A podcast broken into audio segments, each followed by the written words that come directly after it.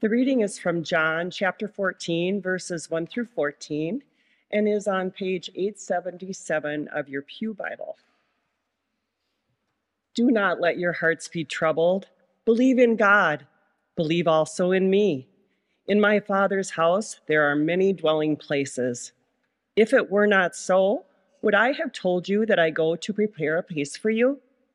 And if I go and prepare a place for you, I will come again and will take you to myself, so that where I am, there you may be also. And you know the way to the place where I am going. Thomas said to him, Lord, we do not know where you are going. How can we know the way?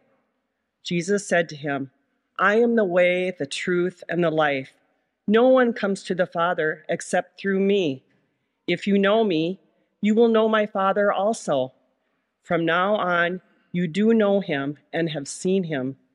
Philip said to him, Lord, show us the Father, and we will be satisfied. Jesus said to him, Have I been with you all this time, Philip, and you still do not know me? Whoever has seen me has seen the Father. How can you say, Show us the Father? Do you not believe that I am in the Father and the Father is in me? The words that I say to you, I do not speak on my own, but the Father who dwells in me does his works. Believe me that I am in the Father, and the Father is in me. But if you do not, then believe me because of the works themselves. Very truly I tell you, the one who believes in me will also do the works that I do, and in fact will do greater works than these, because I am going to the Father. I will do whatever you ask in my name, so that the Father may be glorified in the Son. If in my name you ask me for anything, I will do it. Word of God, word of life, thanks be to God. So it is the fifth week of the season of Easter, that week of weeks, seven weeks, when the church celebrates the resurrection of our Lord. And yet, our text for today comes from the part of John's gospel when Jesus hasn't even died yet. But it does make sense because Jesus is preparing his disciples for what's about to happen. He's about to die on a cross, then rise from that real death, and then ascend away from them, away from earth itself, to be with God. John's gospel from its beginning has been rooted in the amazing good news that God is with us. The Word became flesh and lived among us. Like that's the first big and most important claim John wants to make to all of us. Well, the disciples have had a hard enough time trying to figure out what that means that Jesus is God with us. How much more confused are they going to be when God with us dies, rises, and then ascends. It's a lot. So Jesus has a conversation with his disciples that shines light on what it all means. We, 2,000 years later, uh, even on this side of Easter, still struggle with what this all means. What does it mean for us that Jesus died, that Jesus rose, that Jesus ascended? Like, how is that good news for us and not just for him? Like for us in our now, as people of faith in 2023, what do we still have to do? Are there words we still need to say? Is there a particular place we have to go to say those words? Is there a certain kind of person I or maybe we need to be in order to have resurrection happen for me or for us? In order to go to heaven? In order to be with God, in order to be saved, or however it is you want to say it. Because the world works pretty predictably, pretty consistently with things like this. If you want something, you got to earn it, right? Or maybe not earn it. Some of us get stuff just by being lucky. Or, or maybe both. Maybe you have to be both. Maybe you have to earn it and be lucky. You want Taylor Swift tickets, for example? They don't just happen. You register for like a lottery number, you wait in an online queue for hours, maybe even days, then you got to pay a lot of money once your number comes up. And even after, maybe you're fortunate enough to procure tickets, well, then you got to think about what needs to be done to fully enjoy those tickets, right? Is there something I should wear? What albums should I be listening to in order to experience this concert, concert in its fullest? How early should I arrive at the venue? What do I need to know? What do I need to do? What do I need to be? Who do I need to be in order to make the most of my really hard to get, really expensive Taylor Swift tickets? These are questions a friend of mine actually has been asking himself because his daughter is like, "We got to go," and they got tickets, and so he's like, "Well, what do I what do I have to do?" And yes, I'm making the analogy that scoring Swifty tickets is like going to heaven, but actually, I hope you hear me say it's actually the exact opposite of that. I'll get there. So, the disciples were not Swifties.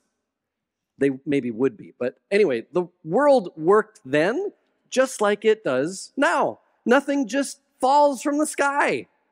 In this life, in this world, you got to go get it. You got to achieve, produce, possess, succeed, go, go, go, right? Jump through the hoops, know the right people, definitely say the right things, do the right things, and you'll still probably need to be a little lucky here or there to get whatever it is you want. Well, that must be how heaven works. That must be how achieving a with God eternal status works, right? To that, Jesus says, Do not let your hearts be troubled.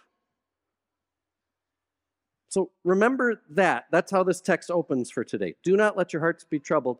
Remember that for when we get to the no one comes to the Father except through me part. Because this whole text, we got to remember, for every little part, every line, every verse, this whole text starts with Jesus trying to calm his disciples down. Do not let your hearts be troubled. And the key to untroubling our hearts, he says, believe in God, believe in me.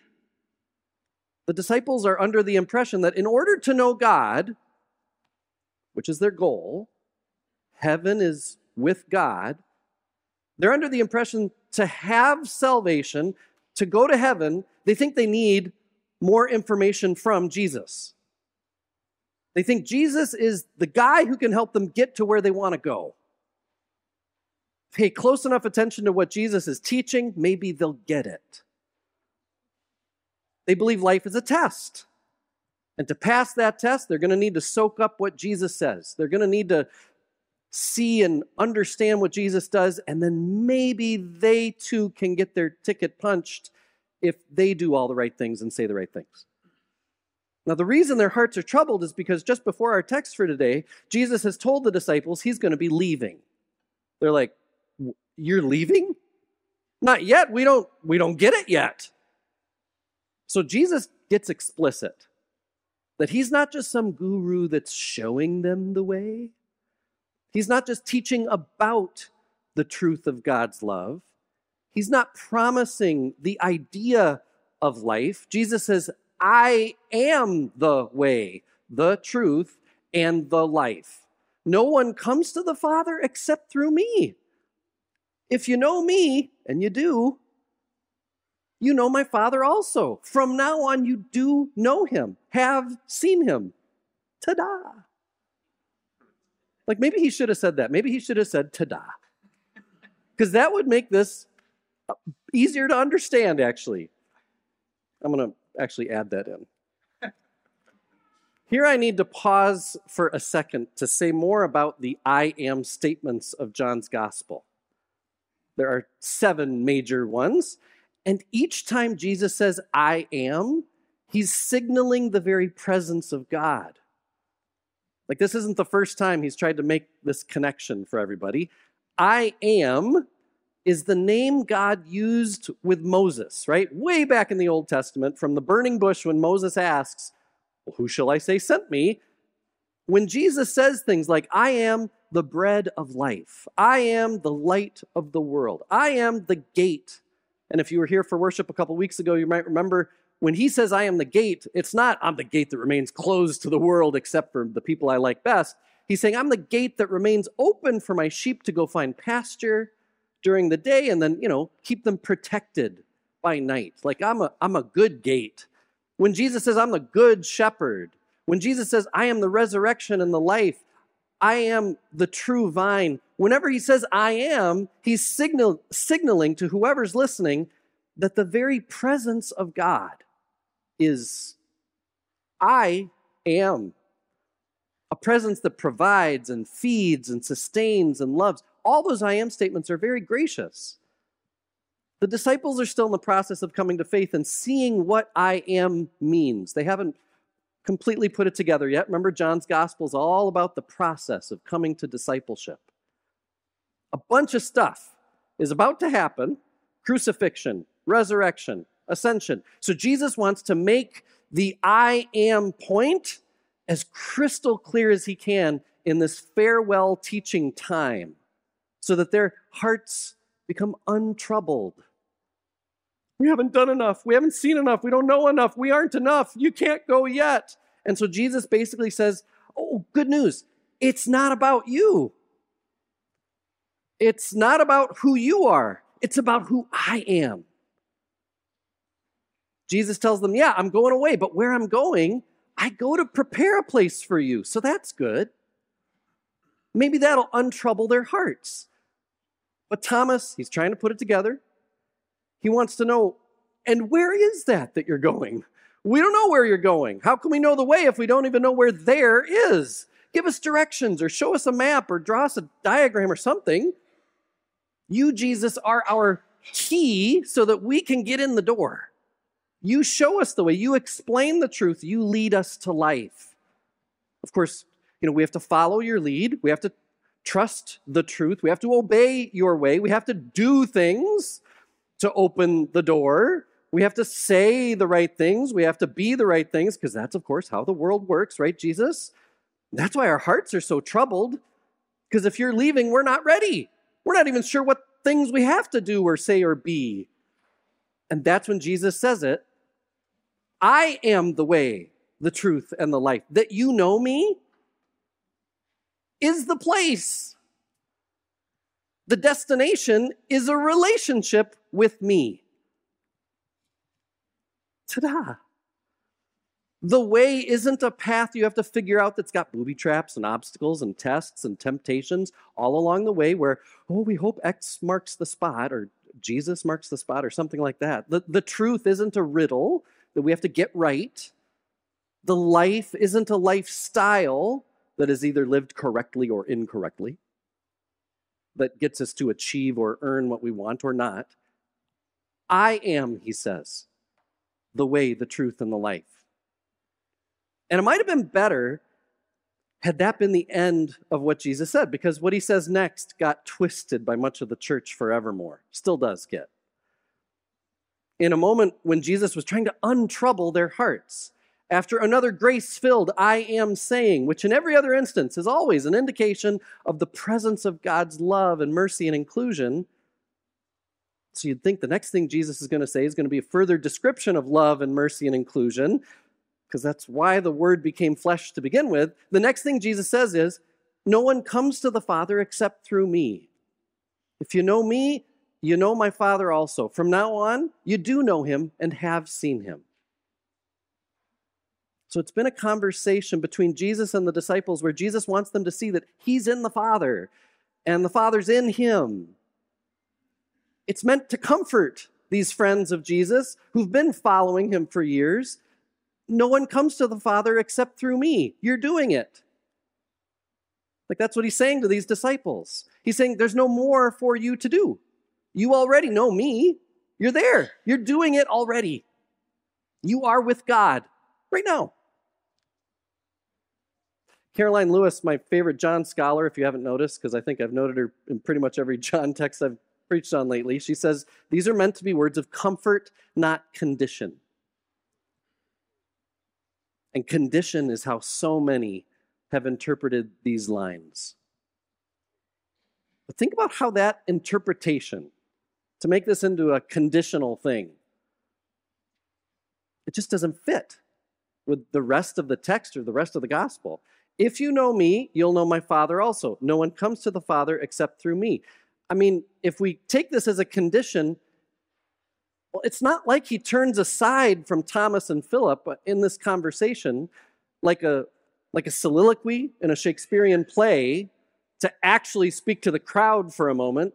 I know in this scene you've seen me trying to untrouble their hearts, but let me turn aside for a moment to you who are reading this many years later so that I may invoke in you the fear of God.